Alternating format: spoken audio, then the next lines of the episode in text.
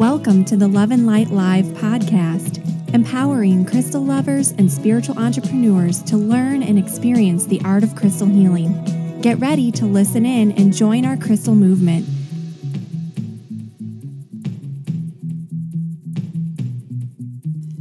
Hello, and thank you so much for joining me for the Love and Light Live podcast brought to you by loveandlightschool.com. As always, I'm your host, Ashley Levy, and this podcast is the number one place for all things crystals. I am really excited to dive into today's show because it's an interview. We haven't done an interview for a little while. We're going to have a couple coming up for you kind of all in a row here. Um, but I'm really excited about today's interview in particular because it is with someone that I really deeply admire. Um, it's with a student of the Love and Light School, Sarah Balmer of Sarah Belle Style, but she is so, so much more than just a crystal worker. Sarah is um, deeply involved in yoga, meditation, uh, mala making, which is the topic for today's interview, and so much more. And I just can't wait for Sarah to be able to share her message with all of you listening. Um, I just, I love speaking with her because I kind of always hang on to her every word. We've done interviews with Sarah in the past, and this was a topic that I was personally really, really excited about. But before we dive into today's official topic, I wanted to answer a question for our Ask Me Anything segment. Remember, you can submit your own questions anytime over at loveandlightschool.com slash ask for the chance to have your question answered right here on the show. So today's question comes from Cindy, and Cindy says, I've seen crystal balls, and she puts crystal balls in quotes. This is very cute. I have seen crystal balls that have had the quartz crystal ground up and then created into a ball to be called a crystal ball. I wonder, with the structure gone and the C axis gone, does this type of crystal ball really work? Cindy, this is a great question because you do kind of see these all over the place. So, there are a number of ways to really look at this. When you're thinking about the crystal ball working, I suppose it depends on what your purpose is. For most of us, that's going to be scrying divination or gazing into the crystal ball, which is called crystallomancy. But for others, it might be using that crystal ball as a massage tool. So, either way, if you're thinking about this in terms of the C axis of the crystal, which is that long central plane of symmetry in a hexagonal or trigonal crystal, so in this case in our quartz crystal, that would get damaged through the process where they're grinding this up and then reconstituting it into a perfectly flawless quartz ball. And here's, I guess, what I would say to anyone out there kind of thinking about pursuing one of these crystal balls I personally really like when my crystal balls that I'm using for scrying or crystallomancy have some inclusions, have some veils, have some fractures, some rainbows, some imperfections. Because when you're gazing into a crystal ball, it's all of those little imperfections that kind of create the inner world of the crystal, that create that backdrop for the gazing work that you're doing, for the scrying work that you're doing. And when you have a perfectly clear, flawless crystal ball, in my opinion, it's almost a little distracting and really difficult to do any kind of scrying because when you're looking into the ball, you're not just looking into it, you're looking straight through it because there's nothing inside of that ball to kind of stop your gaze from going right through to the other side. So I would first ask, you know, you're, you're questioning whether or not these would work and the answer is sure. I mean, lots of objects can be used for scrying that aren't crystals and aren't crystalline in structure. I mean, you can scry on the surface of water, you can scry in fire. There are so many forms of scrying divination. You can scry in the clouds. But in terms of the crystal's energy, I do think that a regular natural crystal ball, even if it's a little bit lower quality, not flawlessly clear, with all of its little imperfections, makes a much more interesting divination tool regardless. Now, as for that actual energetic part of it, I do think that really these crystal balls, although they do have energy because everything has energy, they won't work the same anymore as a natural crystal ball would. They've gone through such an intensive transformation process that really energetically they are quite different. They are really just pretty much like glass. And if you've ever held one of these, um, it, it really just doesn't feel any different than glass. There's no internal crystalline structure left to it um, at least that I can sense, and from what I understand about the process of how these are made, there's not really that same kind of structure as in a natural crystal. So, this is a great question. And of course, it really comes down to personal preference. If you've been listening to the podcast for a while, you know I always promote personal experience over pretty much anything else. So, if you want to do a test, Cindy, I would encourage you to do that. Try getting one of these small little crystal balls, an inexpensive one. You can usually find them for less than $10 or so. And try scrying with that versus scrying with a natural quartz ball and see what kind of differences you have in your experience. So, thank you, Cindy, so much for submitting your question to Ask Me Anything. And if you have a question that you'd like answered about crystals, spirituality, or heart-centered business, let me know over at loveandlightschool.com slash ask. And now it's time to dive into our main topic for today. We are talking all about making malas. So, making your own prayer beads. And as I mentioned, I am so delighted to be able to bring you this interview with Sarah Balmer from Sarah Belle Style. Sarah has been teaching mala making workshops.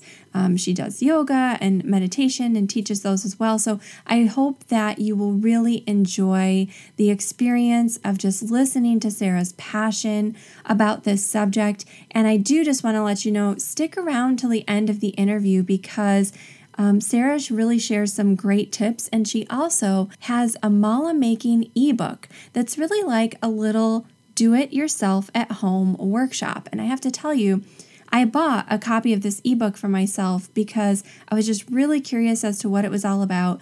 I've been working with malas for probably about 10 years now, and it, although it's not a practice that I do every single day, it is a practice that always brings me back to center and always gets me really focused on the present moment. And it's something that I do find myself going back to time and time again, even if there's a little bit of a gap in between. Obviously, for me, it's kind of all crystals all the time, but every now and again, I do like to work with some other spiritual tools, and mala beads are definitely something that I feel very connected to.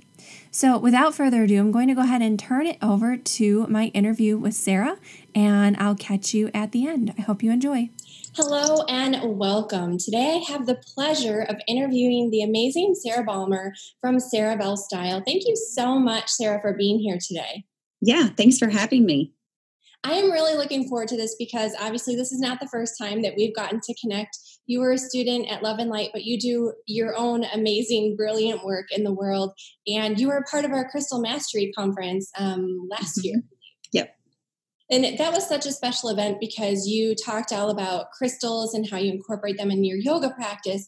But mm-hmm. you do so much more than that. And in today's interview, we're going to be talking about your passion for working with malas, particularly crystal mala beads. So, mm-hmm. can you tell us a little bit about your background and your story and how your own kind of mala work practice um, played a big role in your spiritual growth?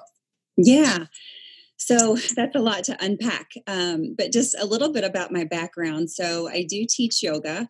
Uh, I also am a jewelry maker, and um, I feel like that's really where the malas, um, those two things kind of intersect, um, is really two passions of mine. That and just having a really rich um, spiritual practice, you know, with meditation and um, just a more expanded yoga practice. And so all those things kind of come together to create this love that I have for mala beads. Um, so malas, you know, interestingly, a lot of people just think it's like yoga jewelry because uh, a lot of yogis will wear them around their wrist, but then they don't really realize that you know they're such a, a, rich tool for expanding your meditation practice and so that's really um, I guess, a little bit about you know what took me to to Mala's. You know, I have kind of I just want to share like my own personal favorite mala story because I have um, just a very few sets of mala beads. I know some people have, you know, loads and loads of them, but I have a set that I made personally for myself that is really special to me because it combines tons of different kinds of crystals. Each bead is different, is a different mm-hmm. stone, and they all mean something to me. So when I was adding each bead and creating this mala, I was kind of holding the intention that that's what that crystal would help connect me with. And then kind of another experience that I had working with my mala beads that I will treasure for the rest of my life is um, His Holiness the Dalai Lama came to speak mm. here in Madison, Wisconsin. He's he's actually come several times, but at one of the times that I went to see him speak, I decided, you know what, I got so much out of the first time just listening to his wisdom and his words, but this time I just want to be in this presence. I want to be in this amazing environment full of people who are here to listen to him speak and share his wisdom and his knowledge. And I brought my mala beads and I just silently was saying mantras to myself and working with my prayer beads while listening to this amazing mm-hmm. spiritual teacher and leader. And it was such a profound experience for me because I found that they really helped me be in the present moment. You know, mm-hmm. the first time that I heard him speak, I went in with this intention to really be present and listen and absorb. But just by having that little bit of touch point, that connection mm-hmm. point. It really helped me be there and mm-hmm. absorb it in a different way. So I'm yeah. curious for you, like, was there some kind of you know experience or experiences that really stood out to you when you were working with mala beads that made you dive into that even a little bit deeper more than just you know that connection of yeah yoga mm-hmm. jewelry yeah. So, one of the really wonderful things about Japamala practice is that it incorporates sound and vibrational healing. And there's so much power in sound healing. And so, you know, a lot of times whenever we meditate, we're just sitting there in silence, you know, trying to tame the, the monkey mind and all of that. And so, the wonderful thing about a mala practice is that you have a mantra that you're working with and you repeat that mantra over and over and over.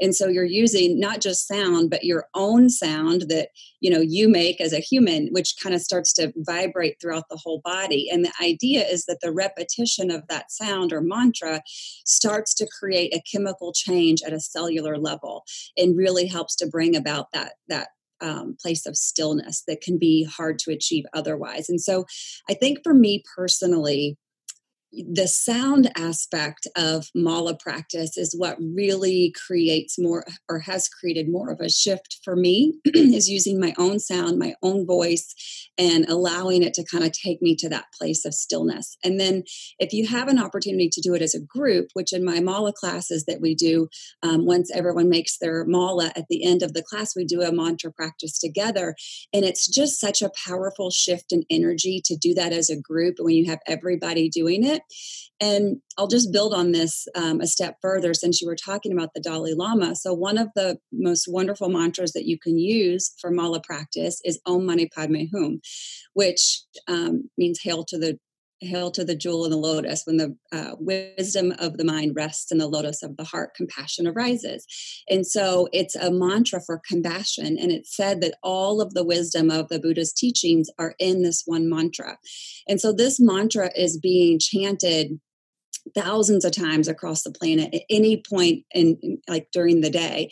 And so when you chant it you are tuning into that vibrational frequency of the monks the buddhists all the people around the world that are chanting this at the same time. And so it's such a powerful mantra to use because it just has so much momentum and just so much richness to its frequency. And so so when we talk about sound and mantras um, that's an, an especially potent one to use I'm getting a little bit emotional just hearing you, hearing you talk about that because it is one of those those things that through sound we can tap into this amazing connection to the world around us, to the universe around us, to other beings, and it's a thing that really awakens your heart mm-hmm. like nothing else. And because you're taking such an active role mm-hmm. in that process, it it just helps you feel instantly clicked in.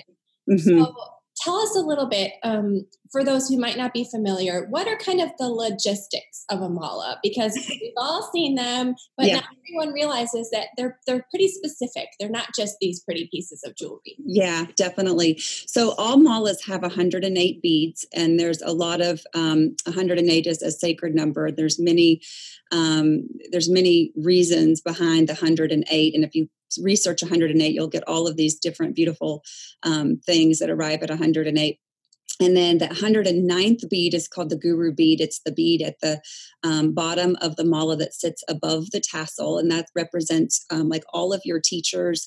It really represents your guru, but in today's time, a lot of us don't practice with any one guru or teacher. We have many, and in in many cases, you know, even the people that we have close relationships with are our teachers, and so that that guru bead can represent really anyone that's imparted wisdom or has played a special role in our life. And when you're chanting your mala and you get to that point in your in your mala practice, you're giving thanks to your teacher, all of your teachers that have that have come into your life. And then the tassel, there's usually a tassel at the bottom of the mala. Some malas are made with, you know, pendants or, you know, crystals and things at the end, and that's fine too. But traditionally you see a tassel at the end. And that really represents our connection to the universe and the thread that binds us all. And malas can be made out of lots of different materials. What are some mm-hmm. of the choices that someone yeah. might yeah. And and why might crystals be a good option? Yeah. so there are some traditional beads that are used uh, in mala making. So Rudraksha is a traditional bead, and I have um, one of those here. So for those watching the video, I'll show that up close. Um, but this um, Rudraksha beads are also called Shiva tears and are associated with Lord Shiva. Um, it's said that Lord Shiva went into a meditation for um, peace for all of humanity, and when he came out, he wept, and his tears flowed down into the earth. And then from that, the Red Rudraksha tree um, came about. And then Tulsi is another um, traditional bead, and I love using Tulsi because it's just such a powerful medicinal plant in Ayurveda, and that's actually what I'm wearing here for those that are watching the video. Also um, also holy basil, right? Yes, exactly. It's also called holy basil. Um, it's just a really powerful adaptogenic herb that helps with the stress response and inflammation. It's wonderful to wear it against the skin. Um, you can also, you'll see it in like pill form and even as a tea, um, people take it that way as well.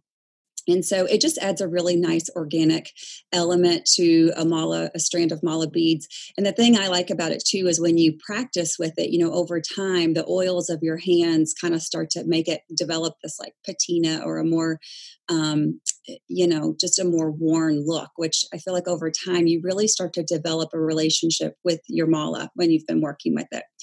Um, and so crystals, I mean, there are many other beads, but crystals obviously are my favorite in terms of incorporating into malas because you know they have so many ways um, that they can support us. And so another aspect of working with a mala is that you're also working with an intention. And so in your mala practice, you're creating an intention, you're chanting that mala and sitting in your meditation practice, holding that intention in your heart and creating this beautiful high frequency from which you can start to help manifest that intention into the world. And so when we start to pair that with crystal energy, you have like, you know, there's really magical effect because now you're getting that energetic support from the crystals and from the earth that is building more momentum behind that practice. And so, you know, I wouldn't say there's any one crystal that I would recommend for a mala. I think that's really an individual choice based on the intention that you might be working with and where you find energetic support from that particular crystal. And do you often see people combining some of these materials, maybe mm-hmm. using some rudrakshas with maybe like a crystal mm-hmm. bead or counter beads or something like that? Absolutely. There's really no way that they have to, you know, be strung. And another um, thing that you can do is also add spacer beads to your mala. So these are in addition to the 108 beads. And this is especially nice for someone that's just starting their practice because the idea of the spacer bead is that it's giving the mind kind of a place to pause and recenter and come back to your practice. And it can also be like a counter bead. So if you have three spacer beads, then it's you're going to know that you're quarter of the way through your mala. And when you get to the next, you'll know that you're halfway through your practice. And so it can kind of be a guide in that sense as well. And so I, I always like to make the spacer beads accent beads. So that's a nice place to intersperse crystals or, you know, special beads as well. So once we've chosen our mala or created it ourselves, because I know you have this amazing mala making workshop that you teach, and you're mm-hmm. also offering an ebook that's kind of like a workshop guide in and of itself that anyone can do.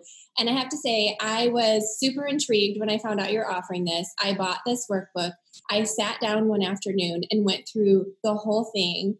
Mm-hmm. I my heart was so full. I felt so mm-hmm amazing after going through that workshop because it was something that you really cover everything you need to know about a mm-hmm. mala. You talk about creating the mala, setting intention, working with your chosen mantra. You talk about um, committing to your practice, which mm-hmm. is a big part of it. What can we do? Because I know so many of us sometimes have these grandiose plans of how we're going to connect to spirit, connect to the universe, and kind of tap into our own spirituality. Um, but then we stray from that or we get busy or mm-hmm. why is this such a simple practice for people to commit to yeah. So I think one aspect is the time commitment is really small. And I think that that is, you know, what most of us struggle with is finding the time or having the time and to go through 108 beads depending on you know how fast you go and what your mantra is you can get through it usually in about five minutes. And so you know just asking can i give myself five minutes a day just for myself and just for you know focusing in on my intentions? And when you can do that and commit to just that little bit of time for yourself you can see really powerful changes in your life. And so I think that that is, you know, one thing. And then the other thing too is that it's not intimidating. I think that sometimes, you know, we have good intentions about starting some type of spiritual practice, but then we feel a little intimidated about it, especially like just your traditional meditation of sitting in silence. I don't know how many people have told me, oh, I can't do that. Meditation isn't for me. My brain's way too busy. And, you know, everyone's is. That's not a unique problem to have. And so with the mala, I think it kind of lowers that barrier to entry and that it's very simple. It gives your hand something to do, it gives your mind a place to rest. It, you know, like there's an activity involved, not just, you know, sitting in silence. And so I think those things kind of help um, to overcome, you know, that hurdle of, of making the commitment.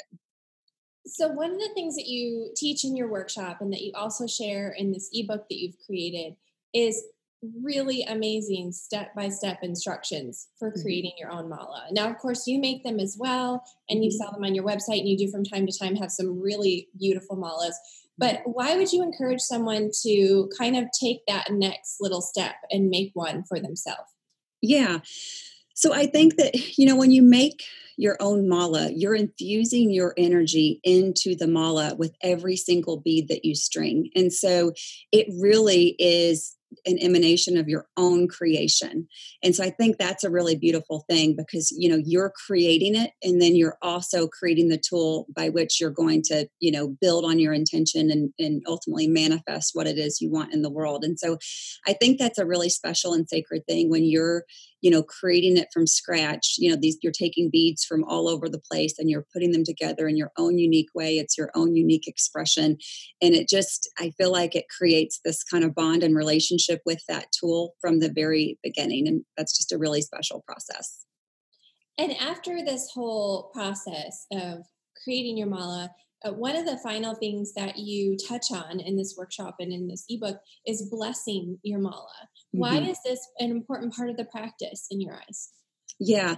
So I think that I think it's wonderful to incorporate an element of ritual or ceremony in any type of spiritual practice. You know, it really allows us to become grounded and become centered and really kind of pull all of our energy back you know into ourselves and and be really clear with our intentions. And so I think it's wonderful to to have that element of ritual or ceremony as you start or commence this this practice and it also helps i think with the commitment too you know you're just kind of creating this um, like this special event around what it is you're wanting to cultivate in your life. And so I recommend, you know, doing that like sage, using sage in that process. So, you know, to kind of start everything, kind of cleansing and clearing your field, the mala, um, and then using oils to anoint and bless your mala. And so, depending on what types of beads you use, some beads are very absorbent and you can put oils in them. Like lava stone is one that I use a lot because you can drop some essential oil,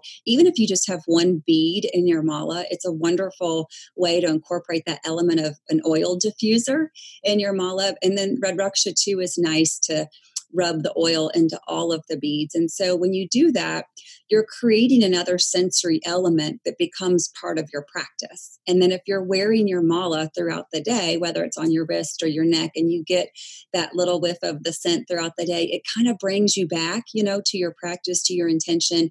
And it just creates a much richer practice over time, too, to have that element involved. And fragrance and scent, as we know, are so powerful for helping mm-hmm. us get centered and grounded and in the present moment and and trigger a response in our brain right so it kind mm-hmm. of shifts you into that place where you're ready to take time for your spiritual practice and be only focused on that and that's one of the reasons that we burn incense in meditation yeah. and mm-hmm. so it, it's such a powerful thing and i love the idea of incorporating that into your mala so yeah. sarah how can people get their hands on a copy of this ebook and do this on their own and i know you also offer a way for people to teach mala making workshops I do. So the ebook is called The Art of Mala Making Ritual and Practice. And even if you don't want to make your own mala, there's still a lot of good information in there um, about how to work with the mala, how to hold it, and just, you know, from A to Z. Um, and that's on my website. It's sarahbellestyle.com. And then there is another version of the, the ebook. It's the teacher edition. So for folks out there that might be yoga teachers or meditation teachers, if you want to offer the workshop that I offer, I cover everything from A to Z so that you can create your own mala making workshop. Um, I also include um, places on where to get all of your supplies and materials as well. So, everything that you need to know. And I think this is such a good opportunity for people who want to create that community, create that mm-hmm. sacred space for people to come together. Like you said, it's so much more powerful when we do this work in a group. And so you mm-hmm. do offer that option for people as well, which I think is just amazing. Sarah, mm-hmm. thank you so much for being here and sharing all of your amazing insight and wisdom with us. I really appreciate it. Absolutely. Thanks for having me. Well, that is it for my interview with the amazing Sarah Balmer of Sarah Belle Style. I hope that you enjoyed it. I hope that you learned a lot and that you have a few practices that you're excited to integrate into your own mala work. Or if you're brand new, hopefully this interview inspired you to give it a try and get started. Now, I want to dive into our Trending This Week segment. As you know, each week I bring you a quick discussion on something that's happening in the world of crystal healing and spirituality, or something that I'm just really loving right now that I want to share. And this week, I want to talk to you about a book from my childhood. Um, I got this book from my Uncle John when I was seven years old. I got it for Christmas, and I was so in love with this book when I was a kid. Um, it's called Heaven on Earth, and it's by the author Fritz Wegner. And what it is, is this really cool book about astrology that has all these little pop outs and little wheels and flaps that you can open and all kinds of things. It's like this little interactive guidebook to the zodiac. And it really was something that I connected with in a super deep way when I was little, um, I, I think that this definitely helped kind of feed my early appetite for different spiritual and new age kind of topics. And I just loved, loved this book. Unfortunately, unfortunately, I shouldn't say unfortunately. Unfortunately, fortunately, I have an amazing younger brother, but at the time when I was seven, he was two. So you can imagine probably how long this really cool book with all of its little flaps and wheels and doodads lasted not very long. I remember coming home from school one day and my younger brother, bless him, had completely destroyed this book. I have been looking and searching for this book for years and years, and I could not for the life of me remember the name of it, but I knew when I saw it, I would recognize the cover. So, the past few weeks, I kind of made it my mission to find this book no matter what. And I can't tell you how much time I spent Google image searching all different kinds of combinations of keywords to find this really weird astrology pop up book from my childhood. Um, so, this book came out in 1992. Uh, again, when I was that was when I was seven years old, and it was something that I was just so in love with, and I actually finally found it on Google search. So I immediately went to Amazon, and although it's out of print, I was able to get a copy um, for like less than 30 bucks, which was pretty exciting and it hasn't arrived yet. I'm still waiting for it, and I'm hoping that it kind of lives up to the hype. But it made me really start to think about some of those things that we are exposed to as kids and teens and young adults that really help shape who we are in terms of our spiritual path. So I'm kind of curious let me know. Pop over on Facebook, catch me on Instagram. I'm at Love and Light School. And let me know what are some of those things, books, people, experiences that shaped your spiritual path, that shaped you as a person. And just let me know. I love hearing from you guys. So please pop over um, Facebook, Insta, anywhere like that, and let me know what's one thing that really, really shaped your spiritual path. And if you do happen to go check out this really cool book, Heaven on Earth by Fritz Wagner, let me know what you think. I'm I'm really excited. I'm hoping it kind of lives up to my memory of it. Hopefully I haven't put it on too much of a pedestal, but it's just one of those things that I remember being super super magical. So that is it for today. I hope you found a lot of value in today's show. And if you want more information about anything I discussed in this episode, you can learn more over on the website at loveandlightschool.com slash blog. And if you did enjoy the show today, of course, the biggest compliment you can give me is to leave a quick rating and review over at loveandlightschool.com slash listen. And while you're there, don't forget to subscribe through that link as well so you never miss a future episode. And today I wanted to give a shout out to Katie Marie 170 for leaving an awesome review on iTunes. And Katie Marie says, incredibly informative. I absolutely love the Q&A podcast, which is good, Katie Marie, because we have plenty more of those coming up. It seems like Ashley knows exactly what I needed to hear that day. Thank you so much for the abundance of information. Keep up the good work. Katie Marie, thank you so much for taking the time to share that review. I really appreciate it. It's those little things that kind of keep cheering me on and making me really excited to record a new episode of the podcast each week. So I appreciate it more than you could know. Thank you so, so much for taking the time to do that. And if you decide to take a minute to leave me a review of your own, I'll give you my Crystal Chakra Healing step by step class as a free gift. So once you've posted your review, just take a screenshot of it and send it to me at support at loveandlighthealingschool.com. And my team and I will get your class all set up and ready to go, and we'll reply back with details about how you can get started. That brings us to the end of this episode of the Love and Light Live podcast. I'm your host, Ashley Levy, and I'll be back with you in our next episode. Until then, crystal blessings. The Love and Light Live podcast is a production of the Love and Light School of Crystal Therapy.